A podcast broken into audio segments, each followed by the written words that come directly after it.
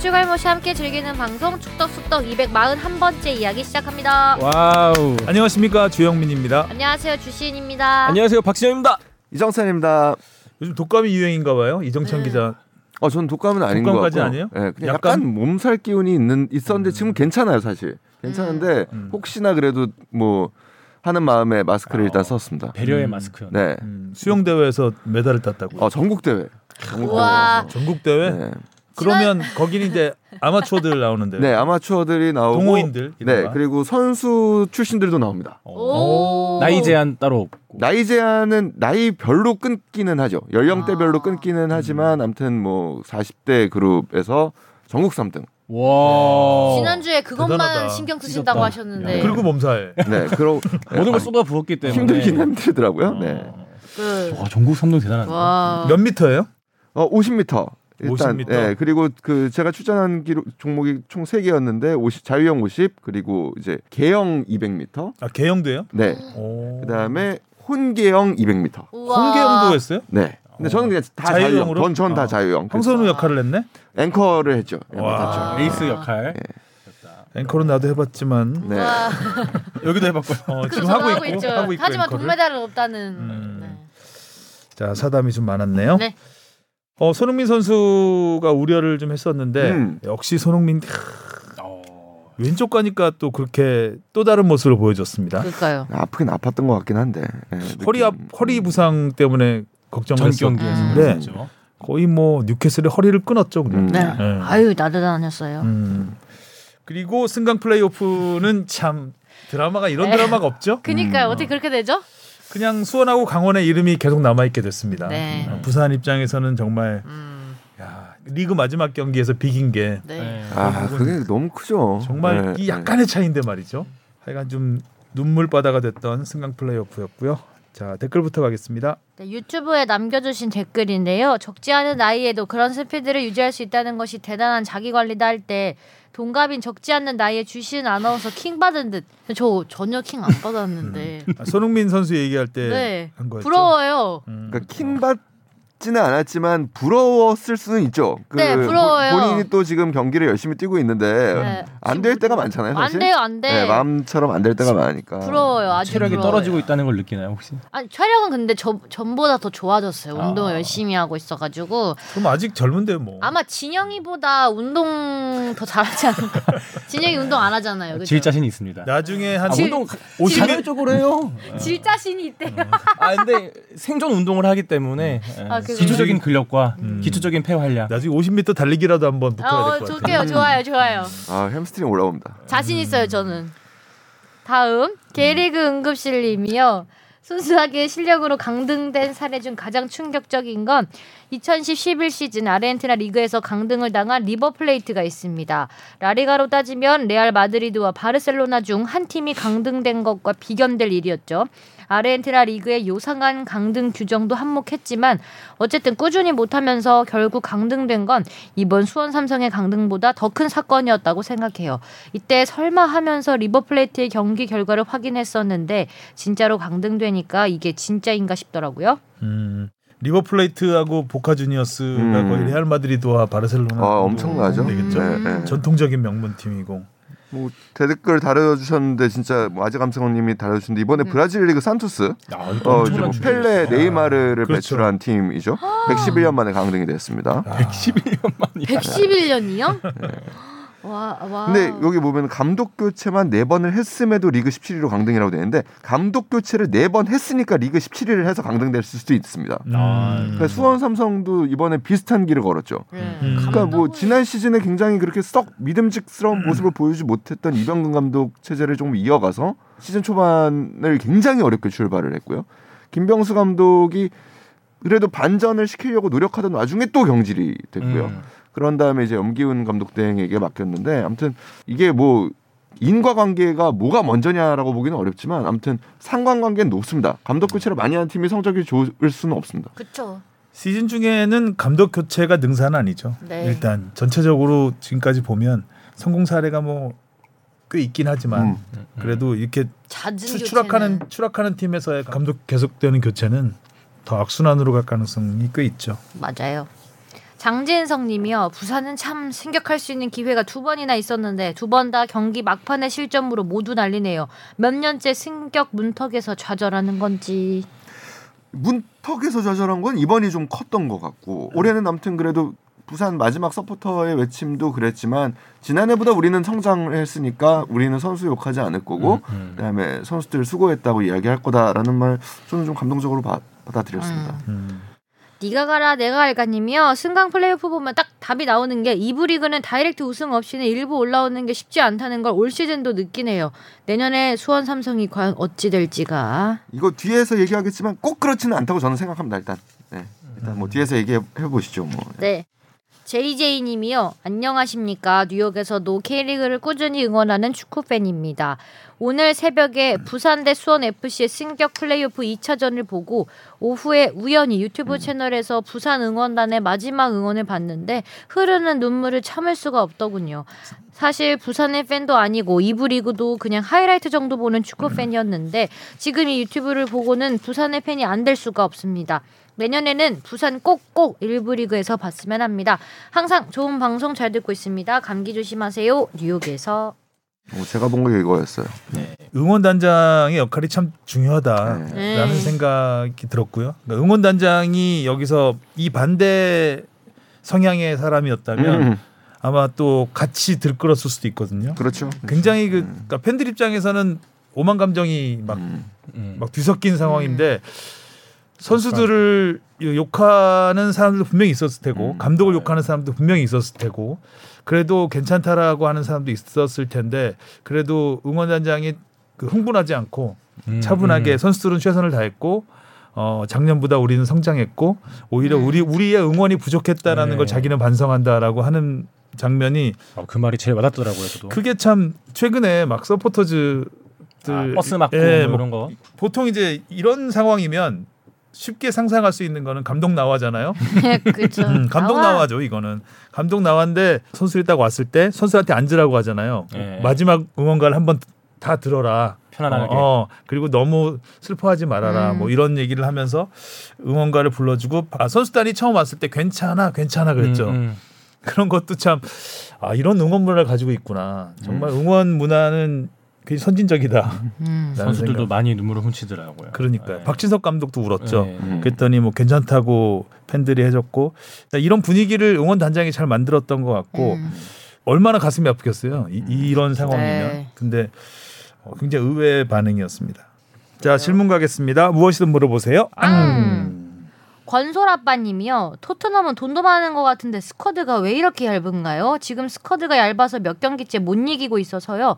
스쿼드가 얇은 팀을 위해 스쿼드 몇 명 제한을 만들면 안 되나요? 그 토트넘은 돈이 없지는 않죠. 구단 레비뉴라고 하는 구단 수익이 프리미어 리그에서도 굉장히 상위권에 꼽히는 어. 팀입니다. 있는 예, 일단은 그리고 런던을 연고로 하고 있고 그래서 최근에 좀 또 인기가 뭐 굉장히 손흥민 선수의 입단 후에 그리고 해리 케인이라는 영국의 주장을 보유했던 시기에 팀에 대한 인기가 굉장히 올라가면서 매출이 굉장히 큰 폭으로 상승했습니다. 그러면서 뭐 지금 뭐 여러분들이 많이 아시고 있는 뭐 다니엘 레비 회장이 있고 그다음에 뭐 구단의 이제 주주들이 있지만 실제로 소액 주주들도 굉장히 많이 늘어난 상황이어서 구단의 재정은 굉장히 증대된 음. 상황입니다. 그럼에도 불구하고 이 재정, 재정을 최종 집행하는 다니엘 레비 회장이 굉장히 효율성만을 극도의 효율성을 강조하고 있죠. 그렇다 보니까 어떤 아주 뭐 티- 어떻게 보면 팀의 수준 레벨에 맞는 스타급 선수를 데려오기보다는 육성하는 데 조금 더 초점을 맞추고 있는 상황입니다. 그러고서 뭐 그러면서도 좀 더 좋은 선수들을 그래도 이번 올 시즌 사실 스쿼드는 제가 보기엔 나쁘지 않았다고 생각해요. 근데 말씀하신 대로 스쿼드가 너무 얇죠. 음. 이번 경기 끝난 다음에 포스티코글로 감독도 사실 얘기를 한 부분입니다. 그러니까 과거 우리가 지난 네 경기를 왜 다섯 경기를 왜 그렇게 졌냐라고 생각하면 그 전에 열 경기 무패 행진을 달릴 때와 비교하면은 있어야 되는 선수들이 없었다. 아, 부상 너무 많이 당했다. 너무 많이 당했다. 네. 여러분들은 그냥 쉬- 쉽게 뭐 판더벤 그다음에 메디슨 퇴장 결정했던 로메로 뭐 이 정도만 생각할지 모르지만 시즌 초반에 페리시. 음. 체리시치 뭐 솔로몬. 등등등등의 선수들이 너무 많이 다쳐서 지금 우리가 그 정도 레벨 프리미어 리그에서는 키 플레이어 한둘이 빠지는 게 치명적인 영, 향을 준다. 근데 우리는 너무 많이 빠졌다라는 얘기를 했습니다. 어, 스쿼드를 확대하는 게 능사는 아닙니다. 음, 어, 능사는 아닙니다. 왜냐하면 경기를 그럼 결국에 뛸 수 있는 능력을 갖춘 선수들이 못 뛰는 일이 벌어지게 음. 됩니다. 그럼 그 선수들의 불만을 또 컨트롤하는 게 쉽지 않습니다. 그래서 어떻게 보면 지금의 스쿼드는 적절한 수준의 그리고 토트넘의 예산과 여러 가지를 생각했을 때 적절한 수준의 팀을 잘 만들어가는 과정이었는데 조금 불운했죠. 네, 그리고 그렇죠. 특히 로메로의 뭐 그런 징계 악재 같은 거는 너무나 좋지 않은 시기에 나오면서 좀 아쉬웠던 경우입니다. 네. 토트넘이 그러니까 팀 운영이 반드시 우승하겠다는 팀의 팀 운영은 아니죠. 그렇죠. 예. 음. 그러니까 반드시 우리는 우승을 해야 돼. 맨시티라든가 뭐 뉴캐슬도 최근에는 그 사우디 자본 인수한 이후로 굉장히 공격적으로 투자하고 있고 그런 그 빅클럽 빅마켓 팀들과는 좀 운영 방식이 음. 많이 다르고 다르긴 하죠. 그리고 예전에 예전도 아니죠. 그 토트넘 하스퍼 스타디움 만들 때 굉장히 어. 돈을 많이 써가지고 많이 썼죠. 이 빚도 많이 지고 해서 저는 재정적으로 여유가 많지 않을 거라고 생각을 했었는데 그렇진 않군요. 일단은 네, 벌- 그러니까 결국에는 매출이 중요하잖아요. 그러니까 음. 지금 어떤 이익을 내고 있느냐도 물론 중요한 부분이지만 음. 매출이 크게 늘고 있기 때문에 크게 사실 어떻게 보면은 문제가 되진 않는데 계산기를 많이 두드리는 팀이죠. 근데 많이 두드리죠. 돈을 예. 많이 안 쓰는 팀이죠. 예, 예. 성적에 비해서 굉장히 돈을 안 쓰는 팀인 건 맞죠. 제가 예전에 그 자료를 갖고 있거든요. 14년 15년 시즌이 끝난 다음에 레비 회장이 이제 미국 자본 그리고 한국 자본 그리고 동양 자본들을 끌어들이기 위해서 한번 그 포트폴리오를 이제 제시하고 그다음에 앞으로의 이제 비전을 제시하고 그다음에 우리는 앞으로 어느 정도로 성장할 거다라는 거를 이렇게 설명하는 자리 그 자료가 저한테 지금도 있어요. 왜냐면 우리에서는 농협이 그거를 검토했었거든요. 농협이 그 투자를 검토를 했었거든요. 그때 받은 자료를 보면 토트넘의 목표는 연간 7위입니다. 음, 우리가 음. 7위 7위를 정도의 수준. 한다고 했을 때 10년인가 10년인가 그거보다 조금 짧은 기간에 30% 수익을 우리는 약속한다 정도였던 것 같아요. 음. 그러니까 7위. 예, 그 정도를 생각하고 물론 지금은 조금 달라졌습니다. 그리고 또 팀의 이야기하는 선수들의 이야기하는 것 그리고 구단이 또 선수들의 비전을 얘기하는 거 팬의 비전을 얘기하는 거 조금 더 다르거든요. 근데 아무튼 그 돈과 관련된 부분에서 좀 더 현실적인 제안을 할 수밖에 그리고 보수적인 제안을 할 수밖에 없었겠죠. 뭐 그렇습니다. 일단 토트넘은 음. 스쿼드 얘기하니까 최근에 베컴 다큐멘터리 봤는데 음. 거기 보면 이제 레알 마드리드 나오잖아요. 근데 그때 그 시절에 다 알고 있었던 것 같은데 지금 다시 보니까 정말 아, 어마어마하죠. 말도 안 되는 예, 스쿼드. 예, 예. 그러니까 베컴이 가서 이거 피구하고 이- 그 위치 겹치는데 어떻게 해야 음. 되냐 막 이 고민하고 있으니까 음, 음. 지단, 어. 음. 까렐로스, 와. 뭐 호나우두, 네, 라울 곤잘레스가 그때 백업으로 뛰었으니까 네. 그 정도의 글락티코라고 했었죠 그때 음, 음, 음. 그 정도의 팀이 지구상에 있었다 갈락티코. 어, 갈락티코 네. 나는 참 음. 기억이 새록새록 나네 났습니다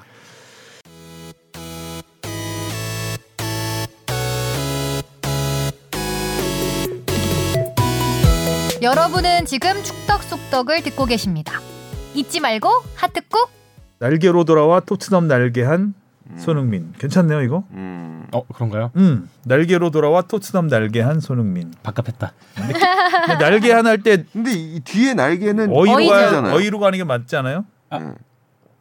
그죠? 어 그러 그렇긴 그 의도 날개하다. 그 의도로 쓴 날개 그렇죠. 했으면은 음, 날개는 어이네요. 아, 어이. 몰랐구나. 몰랐어. 나, 나는 나는 토트넘 날개를 한을 이렇게 이거는 모자란 건데. 헐헐 네. 이거는. 날개했다. 어. 그때 그러면 네, 날개 하잖아. 어이지. 어이. 어이. 그러네요. 개짜는 어이지. 아, 어, 칭찬을 반만 받은 아, 걸로. 오타가 우연이 아니었음. 음. 음. 음, 그러니까 의미는 그게 맞는데 음, 맞춤법이 틀렸네요. 나 뜨겁네요. 음. 자 뉴캐슬 만만한 팀 아니었고 굉장히 어려운 경기라고 생각을 했었는데 크, 사도. 아, 의외로 대승을 거뒀습니다. 네. 아, 손흥민이 다 했죠 뭐. 음. 어, 맞아요. 정말 다 했어요. 음. 그러니까 야 트리피어 정말 옛날 동료인데 음. 그렇게 탈탈 털어버렸으니 음. 어, 트리피어 입장에선 약간 속상했을 것 같기도 하고 좀 최악의 날이었죠. 음. 트리피어 평점이 음. 궁금하네. 트리피오. 일단 뭐 폰몸 포트몸 평점으로 어, 6.3점. 6.3점.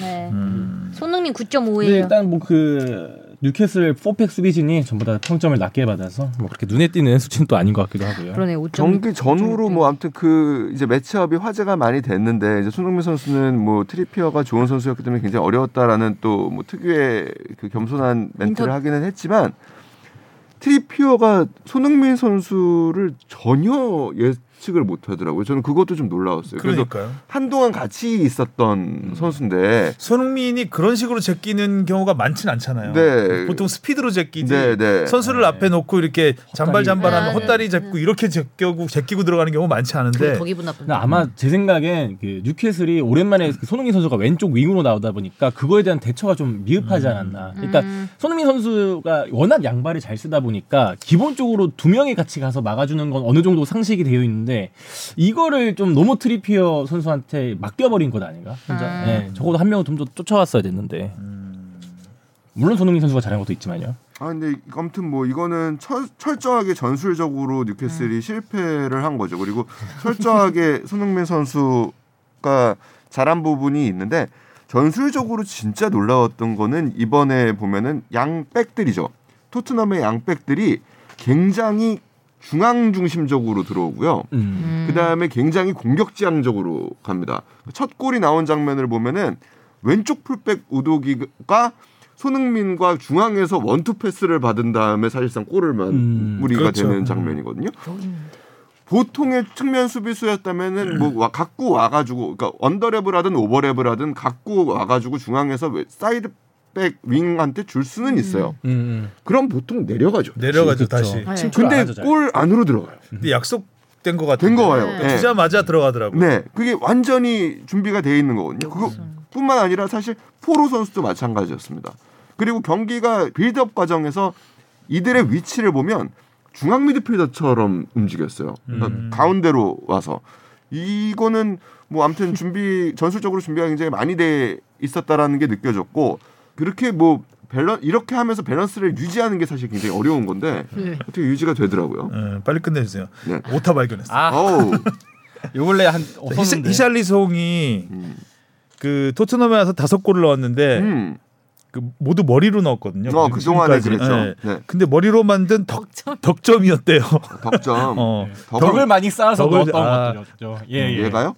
아, 음, 거기 부족하지 않나요? 어, 턱을 저- 많이 그렇- 받은 것 같은데 덕점으로 네. 토트넘을 날게 했죠. 최악이네요. 귀여운 음. 오늘 제 트리피어네요. 귀여운 오타네요 덕점.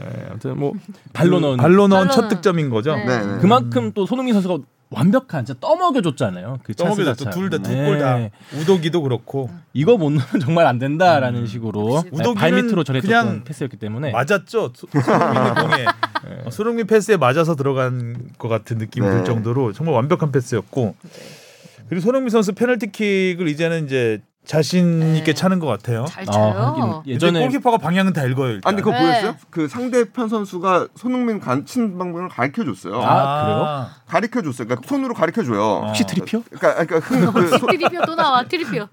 86분이었으니까 트리피어였나? 제가 정확하게 기억이 안 나는데 트리피어였던 것 같기도 하고 아무튼 그 손흥민 선수가 이제 차려고 하는데 음. 이제 뒤에 있는 이제 그 상대 어. 선수죠. 상대 선수가 키퍼한테 방향을 알려줍니다. 이쪽을 아. 뛰라고. 정확하게 그쪽으로 찹니다. 어. 근데, 최근에 늡니다. 좀 뭐- 최근에 계속 왼쪽으로 차긴 했어요. 네. 저 페널티킥을. 대표팀에서도 어, 잤던 거 대표팀에서 생각해보면 왼쪽으로 찼고 왼쪽이었고. 근데 방향을 알아도 못 막을 못 막죠. 정도로 오늘 코스가 워낙 좋다 날카롭게 보니까. 찼죠. 날카롭고 강하게 찼죠. 구석으로 확 강하게. 그러니까 연습을 많이 했다는 거한것 같고 실제로 뭐 그런 인터뷰를 했었죠. 음. 예, 해리케인이 있을 때도 나는 연습을 많이 하고 있었다. 음.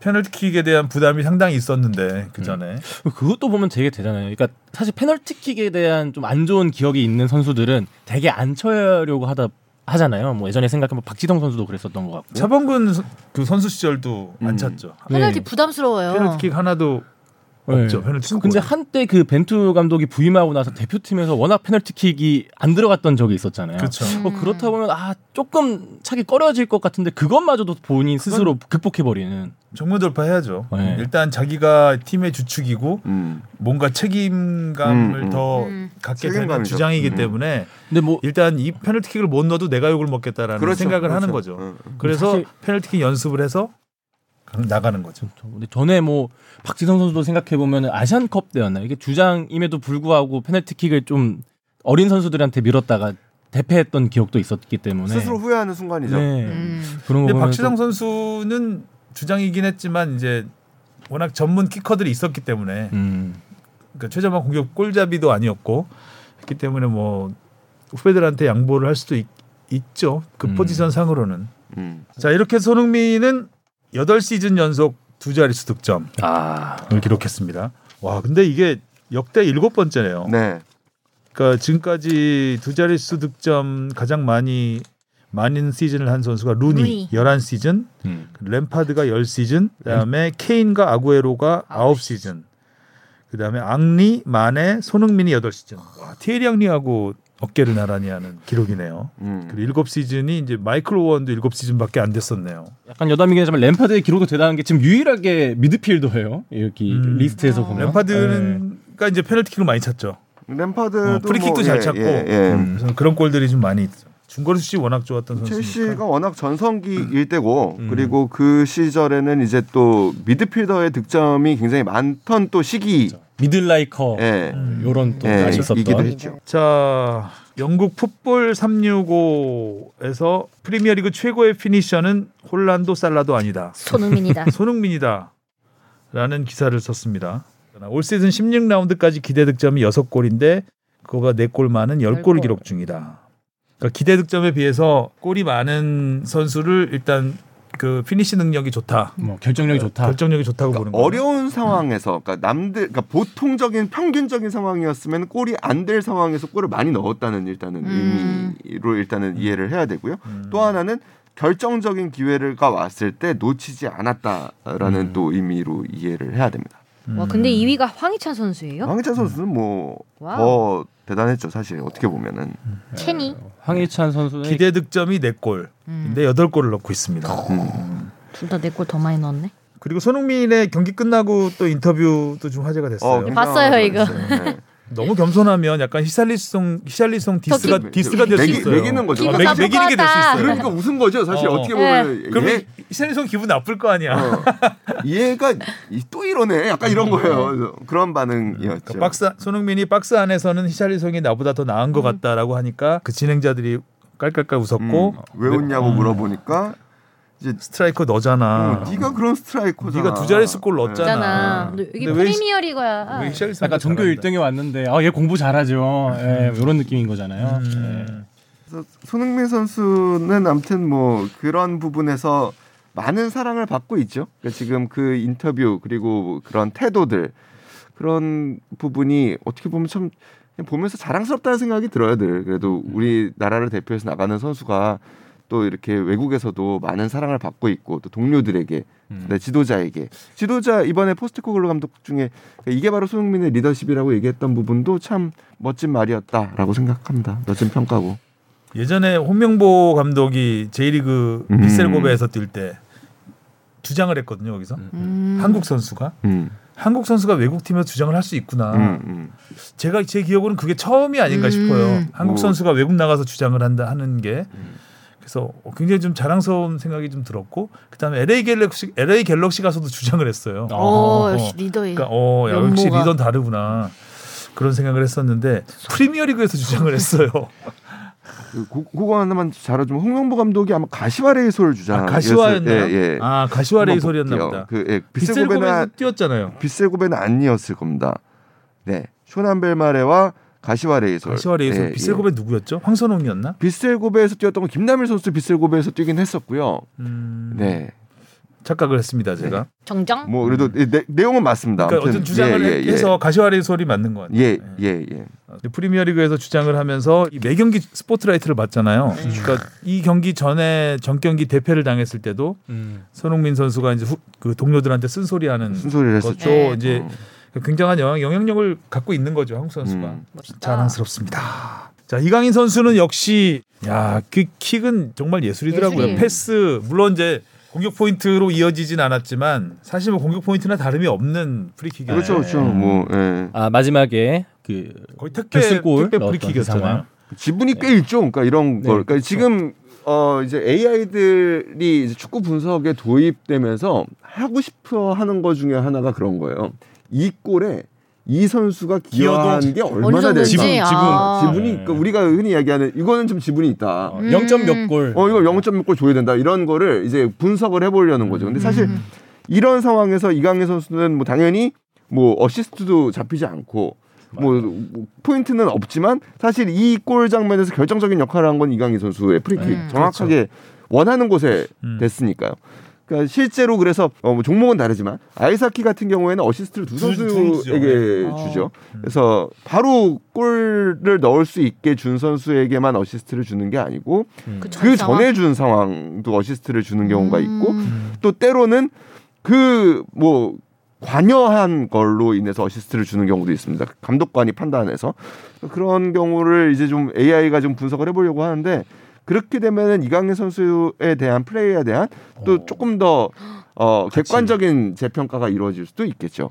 축구 통계가 더 세분화될 수도 있을 것 같아요. 네. 그러니까 도움을 음. 또 돕는 거에 대한 용어가 생겨날 수도 그렇죠. 있고. 도움에 그렇죠. 도움. 성룡 선배 도도움. 좋겠네요. 음? 성룡 선배 아, 좋겠어요. 걔는 산술적인 것만 좋아해서. 산술적으로 생각하면 도움 몇 개 할 수 있다. 예. 이 추세면 일단 아, 이 네. 주세면 아, 그러니까 뭐 그런 거라든지 지금 뭐 페널티킥을 얻어낸 사람에 대한 그 그렇죠, 그렇죠. 음. 예, 공개도 예, 없잖아요. 예, 예, 맞아요. 그걸 도움으로 뒷파울. 주기도 했었는데 예전에 그렇지 그렇죠. 않았나요? 그렇죠. 페널티킥을 얻어내는 것 얻어내서 득점을 다른 선수가 하면 음. 그걸 또 도움으로 준 적도 있었는데 아, 예. 그러네요. 요즘엔 안 그렇잖아요. 네. 음. 그래서 그 부분에 대한 통계, 그러니까 좀 계속 많이 세분화되고 있는데 예전에는 사실 축구 통계라는 게 골 도움 빨 빼고 그렇죠. 없었어요. 슈팅 그렇죠. 골 도움. 예. 선방 어. 이 정도. 맞아 선방. 그런데 이제 갈수록 좀 세분화되지 않을까 더 그렇게 그 AI처럼 날카롭게 볼 수 있다면 네. 파리 생제르맹은 8연승을 달렸고 네. 그리고 이제 또 도르트 문토와 아, 챔스 경기 음. 앞두고 있죠. 음. 그리고 김민재 선수는 완전 좀 요새- 기복 기복이 심함, 심합니다 요즘. 그러게요. 요새 좀 그렇네요. 음, 지치긴 지친 상태인 것 같아요. 지난번에 그 프랑크푸르트한테 5대 1로 질 때 음. 네. 모습은 거의 뭐 김민재 최악이죠. 같지 예, 않았죠. 네, 최악의 김민재 같지 경기력이었죠. 더 예. 쉬워야 되나? 일단은 뭐 팀적으로 좋지 않았습니다. 음. 팀적으로 좋지 않았던 부분이 분명히 있고 어려워요. 그러니까 그 판단하기 어려운 부분이 뭐냐면 팀이 안 좋기 때문에 중앙 수비의 실책이 도드라지는 건지 음. 아니면 중앙 실- 수비수가 음. 안정적이어야 되는데 실책을 하는 모습 때문에 팀이 굉장히 위험해 어렵게 보이는 보이는 건지 이거는 조금 좀 어려운 문제라고는 생각이 듭니다. 그리고 그거를 일주일 동안 꾸준히 연습한 팀 내부에서 보지 않는 그러니까 결과만 갖고 판단하기에는 음. 뭐가 먼저다라고 판단하기는 어렵지만 지금 암튼 최근 그 프랑크푸르트 전에서 보여준 김민재 선수의 모습은 분명히 실망스러웠죠. 굉장히. 음. 또 김민재 스타일이 수비 수지만 공격적이잖아요. 음. 네. 수, 수비도 공격적으로 하잖아요. 음. 그렇기 때문에 그 약간의 실수가 굉장히 큰 화를 부를 수도 있는 그런 장면들이 좀 있죠. 실제로 최근에 잘하면 또 굉장히 네. 빛나고. 최근에 그 뮌헨이었는지 제가 분데스리가는 정확하진 않은데 김민재 선수에 대한 좀 비판이 좀 나오는 시점에서 하이라이트 필름을 만든 적이 있어요. 그래서 저도 저장을 해놨는데 정말 멋있습니다. 그러니까 이게 그러니까 우리가 눈에 보이지 않게 이 선수가 정말 몸싸움을 잘해서 진짜 상대 강한 선수들과 부딪혀서 공을 지켜내고 그리고 길목을 정확하게 읽어내고 이런 장면들이 굉장히 많아요. 음. 음. 근데 그렇게 수비수가 하이라이트 필름을 만드는 게 사실 쉽지는 않아요. 맞아요. 그렇죠. 잘안 수비수는 보이죠. 사실 잘하는 선수면 이 경기에 잘 보이지 않나도 사실 돼요. 음. 라인을 잘 조율을 했고 그래서 적재적소의 선수들이 있도록 했고 그랬다면은 크게 그런 멋있게 뭐 막아내고 이런 게 없어도 되거든요. 그러니까 이런 점들이 지금 제가 보기에 김민재 선수가 어떤 또 그 성장통을 겪고 있는 과정인 것 같아요. 음. 일단 그래서 좋은 동료들이 많고 그러니까 좀 빨리 극복할 수 음. 있었으면 좋겠습니다.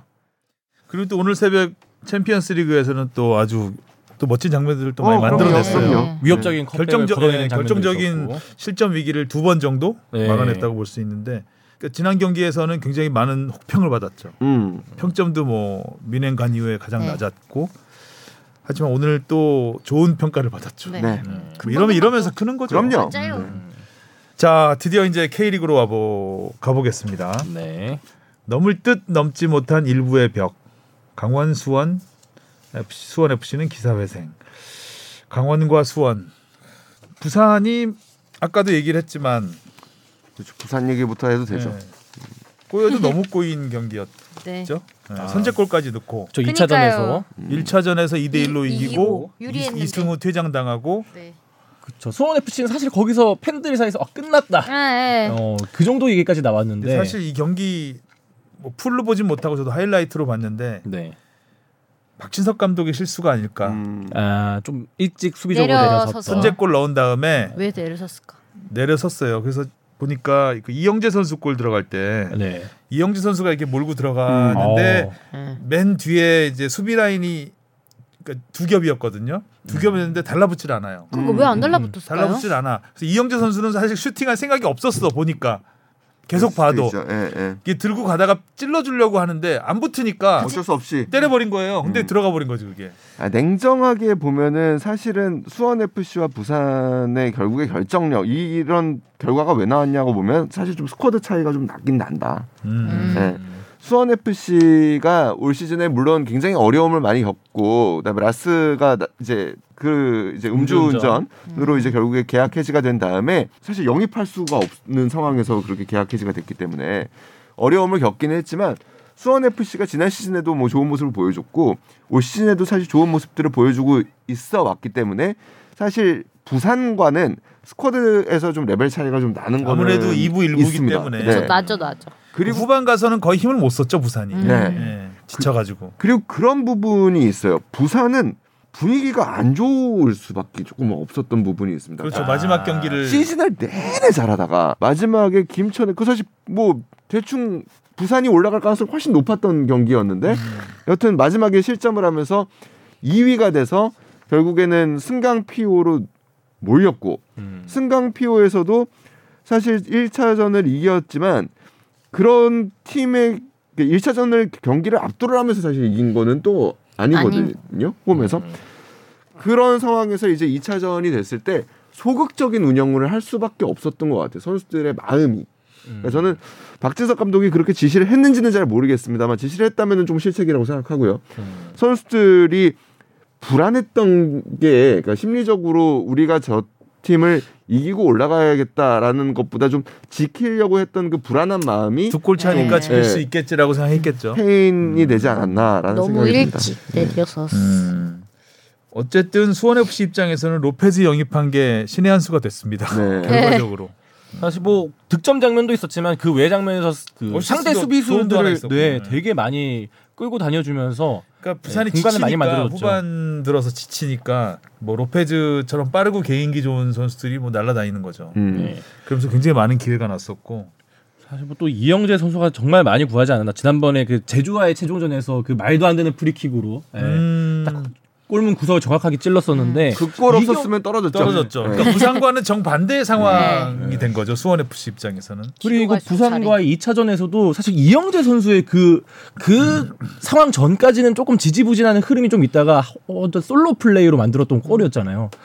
와 그걸 또 연장 승부까지 끌고 가면서 또 수원 FC 홈이었기 때문에 아 그때부터는 확실히 수원 FC의 흐름이 확실히 굳혀지지 않았나. 아니 좋은 평가예요. 그러니까 어디- 결국에 축구는 골이에요. 그러니까 결정력은 그리고 비싼 거예요. 그리고 음. 왜 그 일부 리그에 있는 선수들이 왜 일부에 음. 비싸다. 있고 그리고 왜 공격수들이 돈을 많이 받냐? 넣어줘야 될 때 넣어줄 수 있는 선수가 있냐 없냐가 음. 팀에 굉장히 음. 큰 그러니까 성적에 자- 좌우를 합니다. 그러니까 음. 이영재 선수가 정말 그러니까 이 선수는 국가 대표팀에도 뽑혔던 선수잖아요. 네. 그러니까 그 클래스가 있는 거예요. 자 이렇게 해서 예.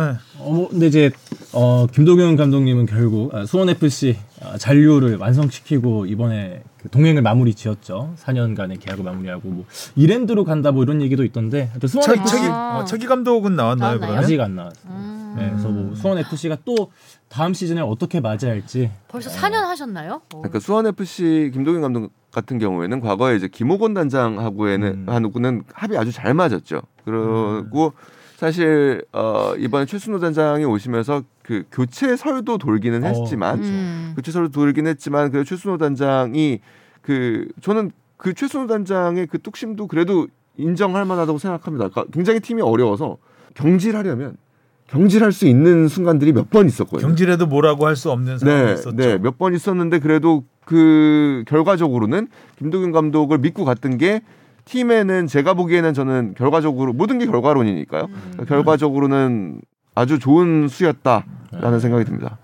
그래도 일단 그럼 결별하기로 결정은 된 거고. 네, 네, 네. 그냥 아, 뭐 수원 FC로는 뭐 손 FC가 악재가 많았잖아요 이번 시즌에. 악재가 많았죠. 예, 뭐 라스 음주운전 사태도 있었고. 이승우 선수의 골이 너무 늦게 터졌어요. 그렇죠. 네. 에이. 물론 뭐 팀 내 득점 1위고 좋은 역할을 해줬던 거는 분명하지만 사실 좀 너무 그 시작이 늦었죠. 네, 뭐 박주호 선수 은퇴도 있었고요. 주호 선- 박주호 선수의 은퇴도 좀 수원 FC 입장에서는 뭐 아쉬운 부분이지만 본인이 뭐 또 선택한 부분이니까 존중을 할 수밖에 없는 부분. 자 이렇게 해서 부산은 다시 이부 리그로 이부 리그에 남게 됐고 그 팬들을 위해서라도 내년에 내년 시즌에 음. 다시 한번 도전. 네. 우승으로 올라오는 게 제일 좋겠죠. 아유. 네. 그러니까 그 이야기를 한번 해보고 싶었어요. 수원 삼성과 부산의 또 오, 네. 왕년의 일부 리그가 라이벌이라고 할 수도 아, 그러네요. 있죠. 부산 대우 시절에도 꽤 네. 라이벌이었으니까 음, 아, 그런 라이벌 더비가 이부 리그 음. 빅매치가 생겼네요. 아 그러네요. 그래 갑자기 그- 그러니까 수원 삼성과 부산. 네, 갑자기 예전 FA컵 결승도 생각나고요. 그 염기훈 선수가 기가 막힌 그 음. 골을 넣어가지고 수원이 FA컵 우승한 적이 있었거든요. 음. 그게 경기가 부산 아시아 대회에서였던 경기로 제가 기억을 합니다. 음, 이 매치는 여튼. 슈퍼 매치 말고 뭐라고 하면 될까요? 수원 삼성과 부산. 음. 네, 강등 매치. 2부 매치죠. 2부 음. 리그 매치인데, 근데 그, 그 부분은 한번 얘기를 해볼 만한 것 같아요. 그러니까 올 시즌 1부 리그의 하위 스플릿의 강등권 경쟁이 예전처럼 이렇게 막 미끄러져가지고 막 처진 상황에서 이렇게 하다가 내려간 게 아니고 음. 끝까지 정말 살려고 아둥바둥을 쳤고 심지어 경기력들이 약간 반등했던 세 팀들이거든요. 세 팀이 그렇죠. 다 네. 수원, 수원 FC, 강원. 이 모두 이런 상황에서는 2부 리그 팀이 1부 리그 팀을 잡기가 어렵습니다. 그렇죠. 아. 그러니까 2부 리그 팀이 1부 리그한테 잡히려면 진짜 침체 침체 침체 우리가 갖고 있는 스쿼드는 좋지만 팀 분위기가 진짜 바닥을 치고 지하를 파고 들어갈 때 2부 팀은 스쿼드는 안 좋아도 진짜 막 이기고 이기고 이기고 이기고 올라와서 그 기세로 몰아붙일 때는 사실 제가 볼 때는 2부 리그가 좀 더 유리할 수 있다고 생각해요. 그럴 때는. 근데 올해 같이 이렇게 사실 1부 리그가 치열하게 그 경쟁이 되고 하위 스플릿에서도 어떻게 보면 우열을 가리기 어려운 수- 정도의 수준이 되면 아, 1부 리그 팀이 어, 쉽게 그렇게 떨어지기 어렵다. 또 경기적으로 볼 때 그 2부 리그에 있는 팀이 승강 플레이프로 올라오기가 힘든 것 같은 게 그 2차전이 1부 리그 팀 홈에서 열리잖아요. 그래서 2차전에서 뭐 한 골만 터지기만 하면 어 이게 팬들 분위기도 확 올라오면서 할 수 있다라는 예, 연장까지 끌고 가면 더더욱이 유리해지니까 그런 부분도 좀 작용하지 않나 싶습니다. 자 강원도 참 극적으로 일단 잔류를 했습니다. 음. 김포 입장에서는 일단 뭐 퇴장이 한 명 나왔기 때문에 네. 뭐 힘을 쓰기가 쉽지 않았던 상황이고 그때부터는 확 네, 분위기가 넘어갔죠. 강원 가브리엘이 시즌 초부터 있었나요?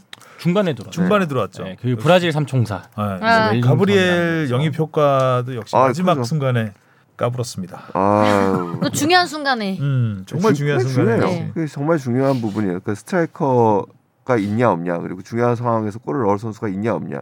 물론 뭐 경기를 풀어주는 선수도 있어야 되고 뭐 여러 선수들이 다 필요하지만 음. 결국에는 골잡이가 네. 그 특히 이런 단판 승부에서는 음, 진짜 음. 중요. 해 예, 중요하다. 김포도 여기까지 올라온 것만 해도 대단한 거 아니에요? 그래서 고정훈 감독이 사실 그 부분을 인정받아서 뭐 이브리그에서 감독상도 받은 음. 거겠지요. 참, 그러니까 사실 뭐 일단 제, 그 네. 이브리그 창단한 지 2년? 2년. 째죠 네. 작년에 창단했죠. 작년에 첫 시즌이었죠. 이제 3부에서 우와. 2부로 네. 했던 그 올 시즌에도 뭐 사실 뭐 올 시즌 보면 부산이 좀 돋보였고 그다음 김천이 이제 뒤에 아주 뭐 스포트를 좀 뭐 어려움도 물론 있었지만 결국에 마지막 한 경기의 승리가 컸던 부분이 좀 있었고 나머지의 이 중위권이 굉장히 탄탄했거든요. 3위부터 한 6위까지 그러니까 그뭐 경남도 좋았었고 그다음에 뭐 김포 그다음에 뭐 부천까지 음, 뭐 이런 팀들이 다 그 진짜 우열을 가리기 어려웠던 상황에서 김포는 사실 그 중에서도 스쿼드가 그렇게 썩 좋지 않은 음. 팀을 그래도 시즌 내내 이렇게 이 이부 리그 그 치열한 이부 리그에서 중상위권을 유지했다라는 점을 인정받아서 아마 고정훈 감독이 또 감독상까지 받았다라고 생각이 돼요.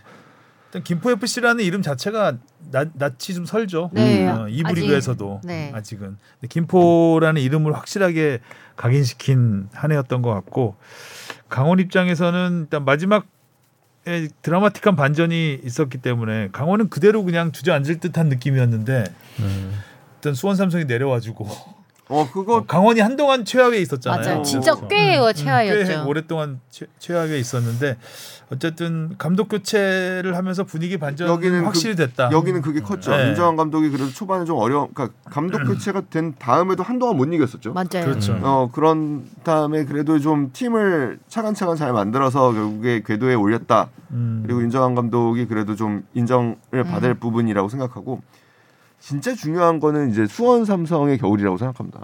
음. 수원 삼성이 이, 이 지금 이, 이런 상황이잖아요. 이부 리그가 이부 리그에서 우승을 하지 않으면은 그렇게 올라오기 어렵지 어려워요. 않다. 그렇죠. 라는 점을 봤을 때 이번 겨울을 발빠르게 움직여야 돼요. 감독 선임을 빨리 해결을 해야 되고 그다음에 그 감독을 보고서 이제 선수들이 이제 움직일 선수들이 음. 있을 것이고 남 음. 왜 적절하게 투자가 또 이루어져서 내년에 바로 올라와야지 안 그렇게 되면은 부산처럼 계속 이제 고비만. 문턱과 고비를 네. 못 넘을 수 있게 되는 거거든요. 올라오기 힘들어요. 한번 내려가면. 그러니까 절대 안 내려가도록 했어야 되는데 이미 음. 음. 내려간 거니까 어쩔 수 없고 염기훈 감독 계속 간다는 얘기도 있던데요. 그런 이야기가 조금 더 많아요. 왜냐면은 뭐 일단 구단의 레전드인데 그러니까 어떻게 보면은 염기훈 감독 대행 입장에서도 그 내년 시즌에 내가 이 팀을 맡을 수 없다라는 생각을 했었으면은 그런 절체절명의 위기에 팀을 뭐 그래도 책임감이 있- 있으니까 뭐 맡긴 했겠지만 아무튼 그 맡은 상황에서는 팀이 생존하든 강등되든 어느 정도의 이제 보장을 받고 결정을 했을 가능성이 높다라는 게 이제 지배적인 어떻게 보면 의견이고 근데 그걸 떠나서 일단 이 감독 땡은 팀에서는 계속 가고 싶어 하지만 결정할 주체들이 지금 다 사표를 내놓은 상황이잖아요. 아, 프런트에서는 아. 사표를 냈나요? 대표와 단장이 다 일단 사표를 냈어요. 그러면은 이거를 빨리 판단을 빨리 해야 돼. 해야 돼. 이거를 뭐 수리를 할지 아니면은 뭐 더 훌륭하신 분을 모셔올지 아니면 반려를 할지 음. 이게 결정이 돼야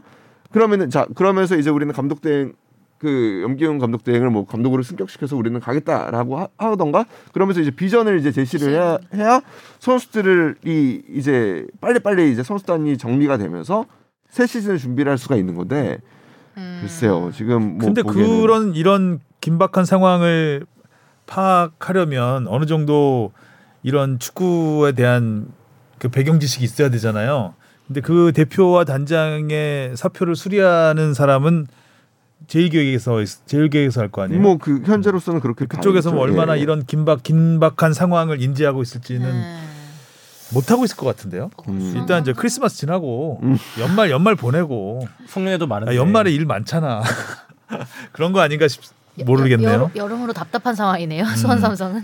그러니까 사실 지금 이제 뭐 마무리 훈련도 하고 각 팀들이 지금 휴가 네, 기간이죠. 네, 쉬겠죠? 네, 네. 네, 쉬는 기간이기 때문에 이때 이제 좀 프랑스 쪽에서 빨리 움직 음. 발빠르게 움직일 필요가 있거든요. 이미- 선, 수들은 쉬지만 이미 서울 움직이고 있잖아요 음. 열심히 움직이고 선수 있고. 영입도 생각을 해야 되는 것이고 다음 잡을 수도 시즌에 대한 청사진을 이제 딱 음. 마련을 해서 아, 시즌 그러니까 새해가 되면 이제 착착 진행을 해야죠. 해야 되는데 동계도 가야 되고. 어, 음. 그리고 음. 수원에도 또 이게 워낙 눈에 띄는 선수들이 몇몇 있기 때문에 그 선수들을 지킬 수 있을지도. 뭐 그런 것도 생각을 해야 네. 되고 전에 뭐 할 성남 일이 굉장히 많을 것 같은데 많죠 네. 엄청 많아요 일단 수원 삼성 강등이 확정된 게 이제 일주일 좀 더 지났으니까 어, 어떻게 되겠죠? 뭐 나오겠죠 소식이. 근데 수원 팬들은 지금 속이 타들어가고 있는 거예요. 음. 계속 지금 성명 내고 지금 우리 얘기하고 비전 제시하고 음. 이렇게 하라고 하는데 구단에서는 계속 대표와 이 단장이 이게 안 됐으니까 우리가 뭐 어떤 제시를 할 수가 없는 거예요. 그 음. 대표와 단장이 제시를 해야 될 거 아니에요. 그 일단은 이제는. 사표를 반려하고 이 이거 상황을 좀 수습 시킨 다음에 해야 되지 않을까라는 생각도 들기도 하네요. 그럼 또 근데 또 팬들이 가만히 그 그쪽 팬들은 또 가만히 있지 않을 음. 가만히 겁니다. 있지 않고 예. 그럼 빨리 잘라라. 만약에 또 그 내가 이거 수습하고 잘린다는 걸 알고 수습을 하게 되면 그런 것도 제대로 좀 수습을 또 안 하게 있죠. 되는 음. 경우가 있기 때문에 일단 어쨌든 그 수뇌부에서 음, 구단 수뇌부에서 빨리빨리 결정을 좀 해야 될 것 같습니다. 제 얼굴 찾기 어렵겠다. 어렵네요. 네. 아무튼 뭐 K리그는 정말 드라마틱하게 마무리가 됐습니다. 네, 어, 올해 눈물이 희비가 엇갈리면서 네. 아주 재미있는 정말 이렇게 재미있는 시즌이 있었나. 음. 관중도 진짜 많이 우승 늘었고. 경쟁이 치열하지 않았는데도 이렇게 재밌을 수가 음. 있구나. 강등권 경쟁이 다 했으니까요. 어쨌든 이브리그가 많이 주목을 받았어요 네. 이번에. 자 우산 팬들도 감동적이었고 아, 이번 아무튼 뭐 저는 개인적으로 그렇게 생각합니다. 이번 그 K리그 시즌을 총평하자면 이번 시즌의 MVP는 K리그 300만 팬들이었다. 음. 음. 아, 정말 많은 팬들이 찾아와 주셨고 특히 여름에 관중이 늘 확 줄었었거든요. 일단 너무 덥고 덥고 음. 너무 덥고 경기장에서 그 사우나 같은 데서 진짜 응원을 한다는 게 쉽지가 쉽지 않은 않아요. 일이었는데 그 장관을 많이 만들어줬어요. 음. 이번 시즌에 특히 그리고 또 팬들이 느니까 선순환이 될 수 있는 게 또 다른 사람을 같이 데리고 오기가 되게 편해졌어요.